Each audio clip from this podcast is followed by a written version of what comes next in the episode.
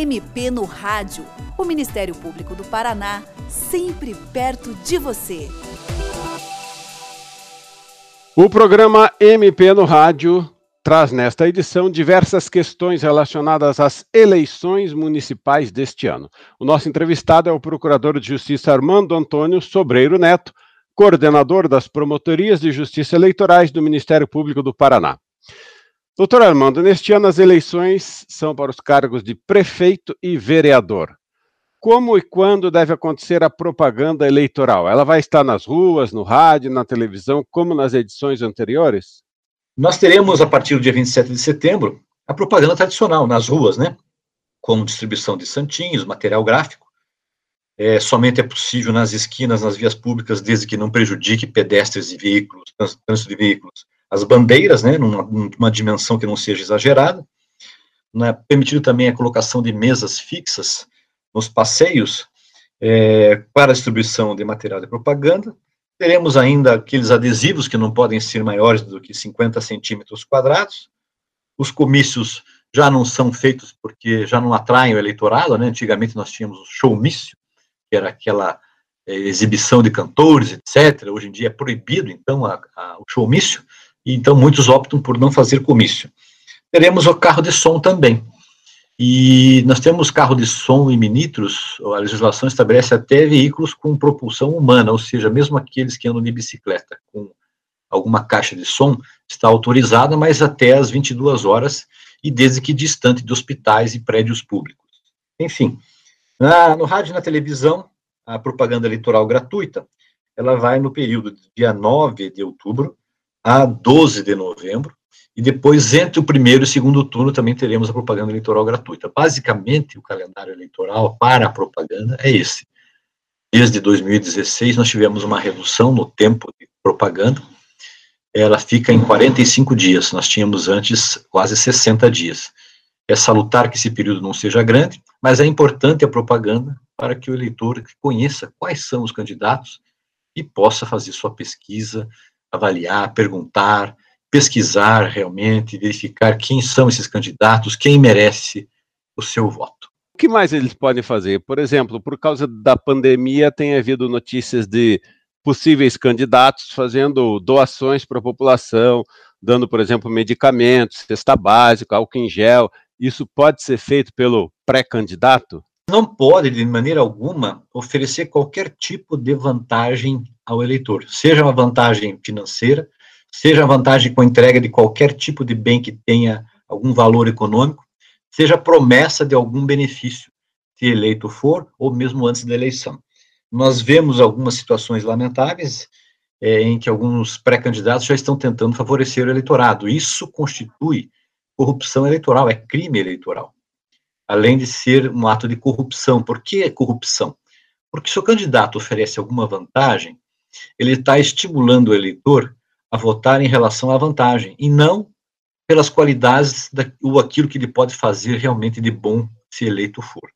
Portanto, é, mesmo aqueles que faziam assistência social antes do período eleitoral, distribuíam algum tipo de benefício, no período eleitoral não pode fazer nenhum tipo de, entrega de qualquer item que seja para o eleitor, mesmo diante da Covid-19. É, existe o Serviço Público de Saúde, os órgãos sanitários do Estado, do município, é que devem fornecer tudo que, que o cidadão precisa em termos de proteção para o Covid-19. Não é o candidato ou pré-candidato que deve fazer isso. É, aí cria uma situação complicada, né? Aquilo que o senhor fala de contradições da legislação eleitoral. É, como identificar que a pessoa que ainda não é candidato está fazendo isso com o objetivo eleitoral? Fica difícil, até acho que foi a fiscalização, não é? Exatamente. O, o que aconteceu foi o seguinte: de 2008 até 2015, nós tivemos aquela coisa do estica e puxa. O Congresso, em determinado momento, os deputados federais e senadores apertaram, restringiram a propaganda. Depois houve um movimento contrário. Por pressão da própria classe política, o Congresso acabou afrouxando em 2015 e permitindo que os pré-candidatos apresentem plataforma. Ora, ou autoriza a propaganda um pouco antes do registro, ou não autoriza. Esse meio termo causa muita dificuldade, não só para o eleitor, mas para aqueles que participam do processo eleitoral na justiça, são os juízes eleitorais, os promotores eleitorais, os advogados, os partidos e os candidatos. É uma regra que cria confusão, mas ela aí está, e como lei nós temos que cumpri-la, mas realmente é uma contradição. Doutor Armando, e o uso das redes sociais, como o Facebook, Twitter, Instagram, ele está liberado neste período pré-eleitoral? Vai estar liberado durante a campanha? Qualquer pessoa pode fazer campanha nas redes sociais em favor do, do seu candidato, do, ou seja, agora, ou seja, no período oficial de campanha? Muito importante essa pergunta, porque nós devemos lembrar a todos que a Constituição garante a liberdade de manifestação do pensamento mesmo em tempos estranhos, em que se tenta evitar que as pessoas se manifestem, inclusive pela alta corte do país, com medidas estranhas em relação ao cerceamento da manifestação do pensamento, nós temos que levar em conta que a Constituição traz como uma garantia fundamental do cidadão ele poder expressar a sua opinião. E as redes sociais, elas se prestam exatamente a isso, a liberdade de manifestação do pensamento. É diferente das emissoras de rádio e de televisão, onde há uma concessão do poder público para o uso daquele instrumento, rádio ou TV. As redes sociais é como, é uma, é como se fosse um prolongamento do indivíduo, como se fosse um, um, um megafone um alto-falante, onde ele, pelo seu microfone, diz aquilo que pensa. As redes sociais chegam aos demais, aos amigos, aqueles que fazem parte do grupo selecionado, e por isso que se assegura aos cidadãos o uso das redes sociais para expressar o seu, a sua manifestação de pensamento. Portanto, é possível, sim, aqueles que têm contas no Twitter, no Instagram, no Facebook, ou mesmo no grupo de WhatsApp, eles podem expressar a sua, a sua preferência eleitoral, podem se dirigir ao seu grupo de amigos e dizer, olha, eu apoio esse candidato, se quiserem apoiar, por favor. Isso é perfeitamente possível. O que não pode acontecer nas redes sociais? Transbordar da manifestação do pensamento para crime, e calúnia, difamação injúria. Você narrar que, que o adversário, que o teu inimigo, que o candidato adversário praticou algum ato e isso é crime, constitui calúnia, punível com pena de detenção. A mesma coisa quando você diz alguma coisa e de desvalor de uma pessoa, é algo que pegue mal, isso é difamação. Ou você xingar alguém, você atribuir uma pecha pejorativa a alguém, isso é injúria. Haverá o crime eleitoral e isso será perseguido pela polícia e pelo Ministério Público. Outra coisa que também se deve evitar é qualquer tipo de manifestação favorável ao candidato mediante paga. A lei eleitoral proíbe a propaganda na, na, nos meios de comunicação social, na, aliás, nos veículos eh, da mídia e também nas redes sociais, qualquer tipo de propaganda remunerada, ou seja, aqueles que fazem ó, o impulsionamento de mensagens de apoio a determinados candidatos, ou mensagem de repúdio a determinados candidatos, porque tem a propaganda e tem a contra-propaganda. É, não pode haver remuneração para isso, e não pode haver impulsionamento, ou seja, paga-se alguém para espalhar aquela mensagem de apoio ou de repúdio. Mas a manifestação individual, em grupos onde as pessoas têm, selecionam a quem eles, com quem eles conversam, com quem eles partilham as suas informações.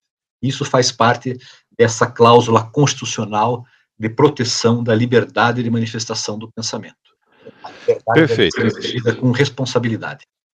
Uma, uma coisa interessante nessa linha, que foi um tema muito discutido nas eleições presidenciais de 2018, foi a divulgação de notícias falsas, as chamadas fake news. Elas foram bastante espalhadas pela internet, nas redes sociais, nos grupos de WhatsApp. Alguma coisa mudou em relação a isso para este ano? Vai haver alguma fiscalização específica, punição prevista para quem divulgar fake news? É um tema bem interessante, mas já temos a primeira dificuldade até para entender o que é fake news. É uma mentira. Mas para se saber o que é verdade e o que é mentira, exige-se é, uma, uma, avaliação mais aprofundada. Então, é, discute-se muito a respeito da fake news.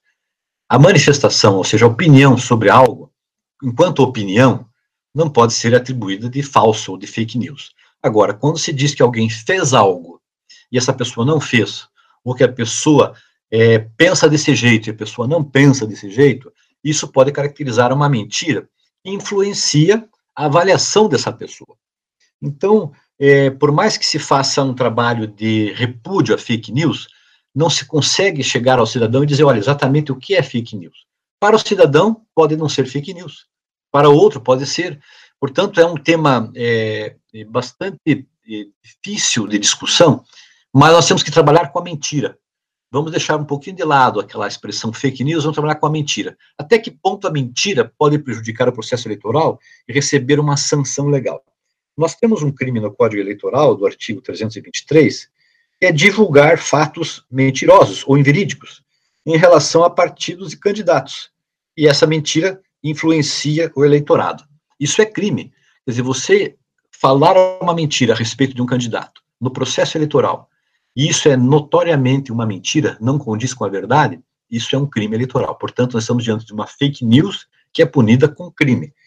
Agora, se se faz uma mentira que não tenha esse potencial de afetar o eleitorado, mas afeta a intimidade da pessoa, ela pode entrar com uma ação de reparação de dano. Então é importante que as pessoas que utilizam das redes sociais procurem se pautar sempre pela verdade e checar as informações. O que se recomenda é isso: nunca repercutir notícias que não se tem certeza de que sejam verdadeiras. Esse é o melhor é, conselho que se pode dar às pessoas percam a, aquela mania de eventualmente receber alguma mensagem ou algum, algum, alguma coisa um tom de ironia, ou mesmo alguma coisa para tentar fazer rir, mas que no fundo pode atingir uma pessoa e checar se aquilo ali tem um fundo de verdade. Se não sabe se é verdade, é melhor não compartilhar e não remeter para outros. Perfeito. Pode haver alguma sanção à pessoa que divulgue falsa notícia? Pode Bom, sim. aquelas que o senhor disse, calúnia, injúria, difamação, nessa linha? Além disso, pode haver direito de resposta. A pessoa pode ter que dar espaço na sua rede social a quem for prejudicado por uma mentira. É, porque nas redes, nas redes sociais, na internet, também existe o direito de resposta. Então, se a pessoa foi apressada, não checou a veracidade daquilo que está se dizendo, mesmo que não constitua crime, mas traz algum prejuízo para quem foi atingido, ele pode entrar na justiça eleitoral e pedir direito de resposta e a Justiça Eleitoral vai, vai mandar que a rede social desse indivíduo que ofendeu, ela, que ela disponha no perfil desse indivíduo ofensor a resposta de quem foi ofendido.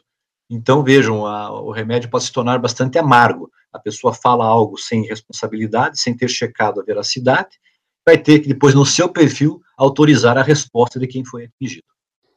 Ah, e além de outro que o senhor citou, que foi a possibilidade de, de ter que responder por danos morais, né? Aí doendo no bolso, inclusive, isso é interessante. Doutor Armando, muito grato pela sua participação no programa de hoje. E você, ouvinte, também pode participar do MP no Rádio. Envie seus comentários e sugestões pelo e-mail mpnoradio.mppr.mp.br ou pelo telefone 41 250 4469. Até o próximo programa.